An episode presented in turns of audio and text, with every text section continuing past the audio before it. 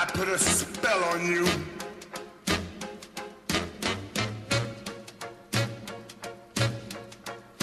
Because you're mine.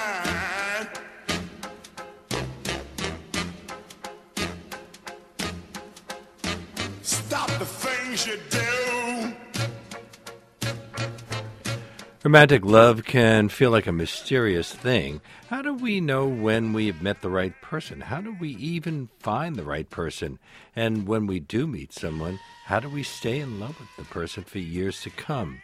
Well, although falling in love feels like anything but logical, today's Please Explain has got love and attraction down to a science. Joining us now is biological anthropologist Dr. Helen Fisher, a senior research fellow at the Kinsey Institute, a member of the Center for Human Evolutionary Studies at Rutgers University, and the chief scientific advisor to Match.com. She's also the author of several books, including Why We Love and Anatomy of Love, a natural history of mating, marriage, and why we stray. I'm very pleased to welcome Dr. Fisher back to today's show and back and to today's Please Explain segment. Hello. Hi, Leonard. How are you? It's nice to be talking to you again. It's nice to have you back. Well, uh, thank you. On an evolutionary level, do we have any thoughts about what love is? Oh, absolutely. I've spent years in this. I think that we've evolved three distinctly different brain systems for mating and reproduction. One is the sex drive. Second is feelings of intense romantic love, the elation, the giddiness, the euphoria, the possessiveness, the craving for a person.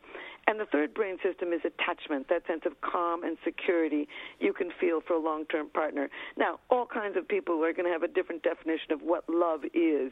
But I think it's going to be basically boiled down to these three very broad uh, brain systems and the mixes between them. And I think they evolved a long time ago. I think the sex drive evolved to get you out there looking for a whole range of partners. You know, you can have sex when you're not in love with somebody.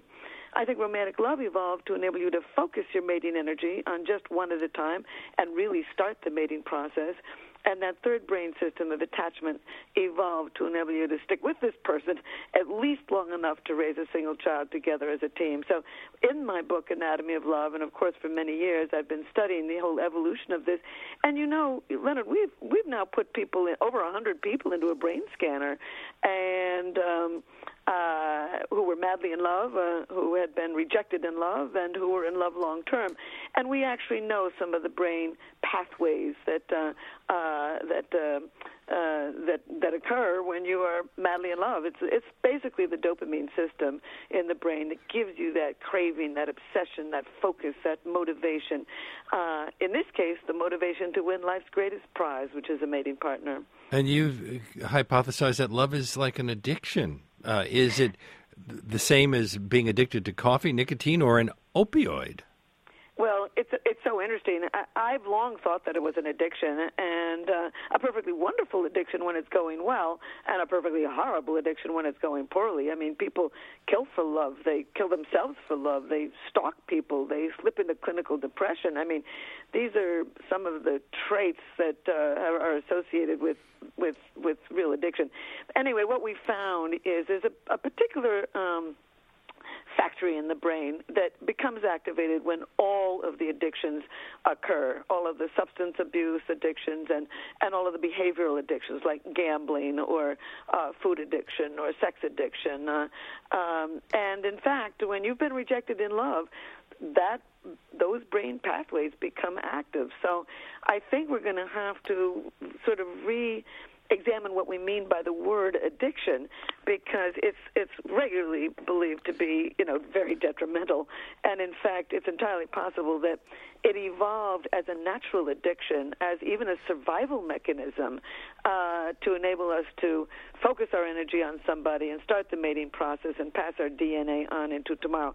But it does have a great many characteristics of an addiction that obsessive thinking the you can't eat you can't sleep uh, when you're madly in love with somebody you there's somebody camping in your head uh, you you wake up in the morning thinking about them you go to bed thinking about them uh, it has many of the qualities of a, a real addiction as i say a wonderful addiction when it's going well horrible addiction when it's going poorly in fact you you point out that uh, uh, men are more likely to kill themselves if a relationship fails, two and a half times more likely. Yeah. You've also said that men are just as romantic as women. Has it ever Yeah. been in doubt?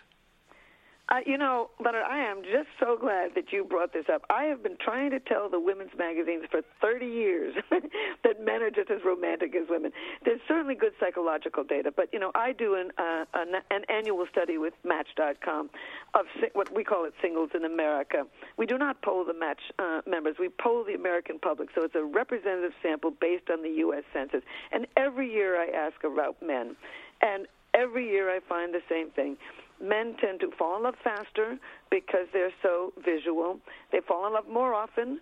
Uh, they, when they do find somebody that they're in love with, they uh, um, want to introduce that person to friends and family sooner. Men want to move in sooner uh, with a, a new partner. And men men have more intimate conversations with their wives or girlfriends than women do with their husbands or boyfriends, because women have their intimate conversations with their girlfriends. And just as you say, men are two and a half times more likely to kill themselves when a relationship is over. Women are the picky sex. Men are far less picky uh, uh, than women are, probably for good evolutionary reasons. I mean, women have to carry the baby for nine months. Women spend much more time caring for the infants. But you know, I think we've overlooked men even in that case. We we were always constantly saying that that women have do more what we call parenting effort, but for millions of years it was the men who went out to try and kill big dangerous animals and uh, you know fight off marauders, etc. So I think men have been I think fatherhood is human. I, I think men are just as built for fatherhood as as as uh, as women are for motherhood. We often talk about chemistry. Are we being metaphorical, or are there actual chemis- chemicals that are components to attraction?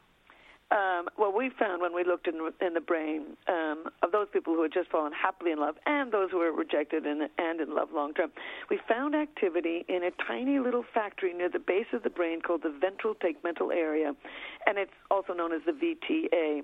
And um, it actually makes dopamine, which is this natural stimulant that gives you that craving, the obsession, the focus, the motivation, et cetera, to win a partner. So we now know the brain, some of the brain circuitry of this, and it's run by the chemical system, dopamine.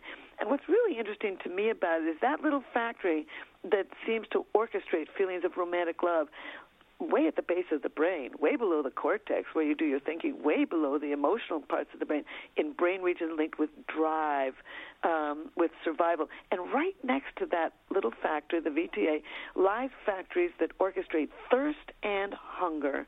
Now, and hunger are not going to go away whether you swipe left or right on Tinder. Um, they they enable you to live another day, whereas romantic love enables you to pass your DNA on into tomorrow, so that you live tomorrow too. So we're talking about a basic human drive with basic brain circuitry that evolved millions of years ago to do something very important, which is to survive.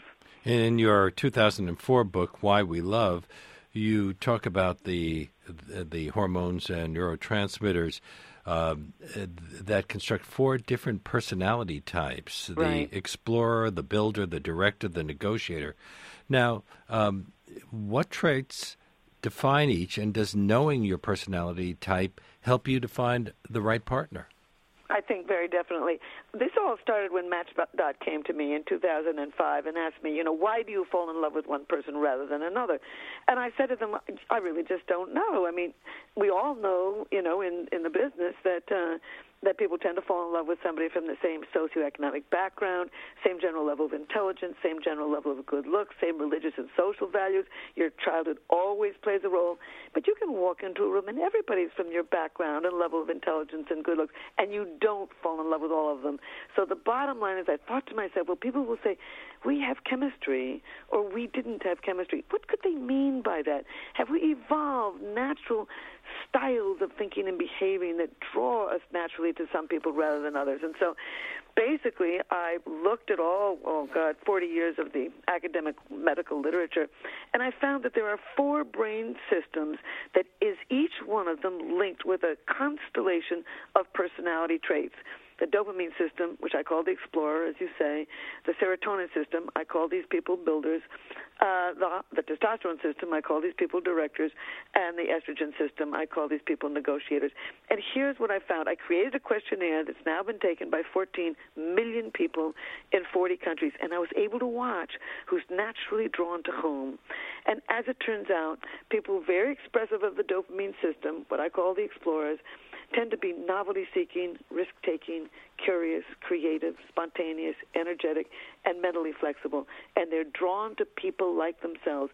They want somebody who's going to leap off the couch at 7:30 and race over to Lincoln Center and see if they can get a, a seat at the opera for eight, uh, or they want to suddenly go to New Jersey to try a new restaurant or look at a new town, et cetera, et cetera.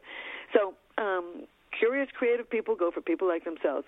People expressive of the serotonin system tend to be um, traditional, conventional, follow the rules, respect authority, tend to be more religious. They're concrete thinkers. They're they're more um, uh, calm. Uh, and I think uh, Mitt Romney is a very good example. They are drawn to people like themselves as well. Traditional goes for traditional. In those two cases, similarity attracts in the others two opposites attract. So, uh, how p- people are very high on the testosterone system, what I call the director. They're analytical, they're logical, they're direct, decisive, they're tough-minded. They tend to be skept- skeptical. They're good at things like math or music or engineering or computing. They are drawn to their opposite, somebody who's high on the estrogen scale, um, somebody who's uh, um, they're in, the high estrogen type tend to be intuitive. Um, imaginative, contextual thinkers, uh, good people skills, good verbal skills, um, uh, emotionally expressive, empathetic, and trusting. They go for their opposite. I think a good example actually are, are Bill, uh, Bill and Hillary Clinton. Bill is the high estrogen type. I mean, you know, the whole world knows he can't stop talking. He he uh, he's uh, verbally skilled. He's got people skills. Uh, he cries easily, etc. Whereas Hillary, I think, is more high on the testosterone scale, as was Margaret Thatcher and and other women. But largely, it's men who are more expressive of the testosterone. Uh, uh, constellation of traits. What's interesting is we are all expressive of all of them. Uh, and Dr. Fisher, we, to, we have to sorry. take a little break, and we'll come back to that. Okay. My guest is biological anthropologist Dr. Helen Fisher. We're talking about love and attraction on today's Please Explain. Stay with us for more. We're back with biological anthropologist Dr. Helen Fisher, a senior research fellow at the Kinsey Institute a member of the Center for Human Evolutionary Studies at Rutgers University, and the chief scientific advisor to Match.com. And we are talking about love and attraction on today's Please Explain segment. Uh, I stopped you. Did you have anything more you wanted to say before we went to the break, or should I move on? only one other thing, and that is that we all express all four of these brain systems, uh, and you know these aren't cubby holes. And once you actually get to know who somebody is, you can i think you're going to have a better relationship. A good example for me was recently a friend of mine who's much higher on the serotonin scale. He's got very much more sort of rigid values than i do. And recently i took something personally that he did. And i shouldn't have because it's just his values. It's the way he is. He wasn't being stubborn because he doesn't like helen fisher. He was being stubborn because he's stubborn. And once you get to know who somebody is you can i, I don't even believe in the golden rule anymore i believe in the platinum rule. Don't do others as to others as they would have done unto themselves. I mean, noise again. Don't do to others as you would have done unto yourself. Do unto others as they would have done unto themselves. Understand who they are and give them love the way they can hear it and feel it, and you will win. How fast can you size up a potential partner? Is there really such a thing as love at first sight? Yes. Um, I don't know how fast you can size up a partner. I think we le- keep learning about somebody year in, year out, if it's a good relationship. But yes, you know, romantic love, this brain system for romantic love is like a sleeping cat. It can be awakened at any time. And uh, in my studies with Match, the single in America study, I ask, have you ever felt a love at first sight? And over 50% of men and women have had that experience. Mm. And I think what's going on is you're ready to fall in love. You have in your head what I call your love map, an unconscious list of what you're looking for in a partner. And the timing is right. You run into them in the park or in the gym or at work or at school, and they smile sweetly at you, and it triggers this brain circuitry, and boom, you're off to the races. And I think that was adaptive for millions of years. You know, you know, wandering around the grasslands of Africa a million years ago, you really weren't going to run into that many people at the right time for you. So it would have been adaptive to almost instantly fall for them. And I think that we still carry this in this brain. You know, you can be scared instantly, and you can be angry instantly, you can be joyous instantly, and you can fall in love instantly. Is monogamy natural? What about people in open relationships or polyamorous relationships? Is it possible to be in love with more than one person at the same time? I think this polyamory thing is absolutely fascinating. I do not think that it's possible to be madly in love with more than one person at the same time. That's the way the brain the brain doesn't work that way. In fact, I would say that these people were probably not madly in love with almost any of the people if they're having a polyamorous relationship. I think it's the young that are doing this. I think they've got uh, uh, uh all their they're marrying later and later these days the young are putting off family in order to c- create career and i think that they're practicing. I think that they're um, having several relationships with people. They're being transparent about it. They really feel that uh, honesty is important. And uh, I think the vast majority of them will settle down. I think they will get their careers intact and have these experiences, learn more about themselves, learn more about how they love, what they want, what they're looking for, what they can cope with, what they can't, and eventually the vast majority of them will settle down on one person and marry that's the way the brain works. When did living with a romantic partner without being married become more socially acceptable? Uh, it, some do argue that it's always advisable to live with your partner before you decide to commit to marriage. Yeah, I'm I'm actually very excited about this. I call it slow love. Actually, I call it fast sex slow love. I think these days people are so terrified of divorce, and we've got good data that they're terrified of divorce, that they want to know every single thing about a person before they tie the knot.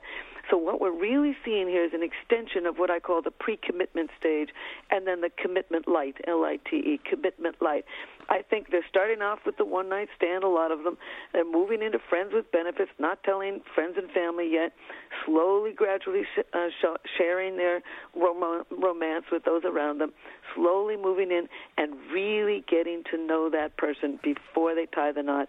And I'm actually rather optimistic about this because it gives you a lot of time to get rid of relationships that are not going to work so that by the time you walk down the aisle, you know who you got, you know you want what you got, and you think you can keep what you've got. So, in order to to see if I was right about this, I recently did a study of 1,100 married people, and I asked them a lot of questions. But one of the questions was, would you remarry the person you're currently married to? And 81% said yes. So I think with this long period of living together, which I really think probably started in the I don't know, 60s and 70s. You would might know better than me. I don't quite know when it became uh, more accepted in society, but certainly by the 80s and 90s, a, a host of people are living together before marriage, and I really do think that that is a, a step towards happier relationships down the road. But I was curious about some of the other things you've discovered. Millennials aged 18 to 34 are more likely than other generations to sleep with someone very early on in a relationship, sometimes yeah. actually uh, right after they meet. But on the other hand, you found that, contrary to popular belief, millennials are 51% more likely than boomers, uh, that's 52 to 71 plus, to say that they have no interest in sex. Isn't that interesting? Yeah, isn't that interesting? They're interested in career. These people are busy. They are ambitious. They are creative. They're innovative. Uh, by the way, they really go for entrepreneurs. We asked this year on our Singles in America study what you, you know, uh, what really turns you on, and both men and women want to go out with an entrepreneur. I think that's really cool. But yes, just like you said, we found out this year that um, we asked the question, uh, you know, have you ever had, you know, predate sex, sex before you ever went out on a first date. 34% of singles said yes, and uh, the millennials were the most likely to say it. I think that, it, and you may have a very different opinion, but my hypothesis is that there, it's a sex interview. That these people are busy, they don't have much time, and they want to know whether they're going to uh, should invest their time, their money, uh, uh, uh, on a, on a launching a relationship. So they're going to get into bed as soon as possible and see whether that part of it works. And they don't appear to be scared uh, of pregnancy. They're they know how to avoid uh, disease. Uh, they don't have to walk the walk of shame if they if it doesn't work out. And so, I I think it's partially a sex interview. I think others are just trying to get a date with the person, and so they they like the person, and they're looking forward to getting to know them more, and they're trying to. And by the way, they can also trigger the brain circuitry for romantic love and attachment when they have sex with the person. So, I think these people are in a rush. It's a sex interview, and they're but they are looking for love well, more than any other generation. We've pretty much run out of time. I was going to ask you whether uh, better relationships seem to develop from whether people meet online or whether they meet socially or whether they are yeah. introduced by others. But um, I don't think it makes any difference, Leonard. Okay, well, I'm difference. glad you've told me that because we have run out of time. My great thanks to Dr. Helen Fisher, who uh, has been talking about love and attraction on today's Please Explain. Uh, you might want to read one of her books, Why We Love or Anatomy of Love, A Natural History of Mating, Marriage, and Why We Stray. Thank you so much for being on our show. Thank you very much.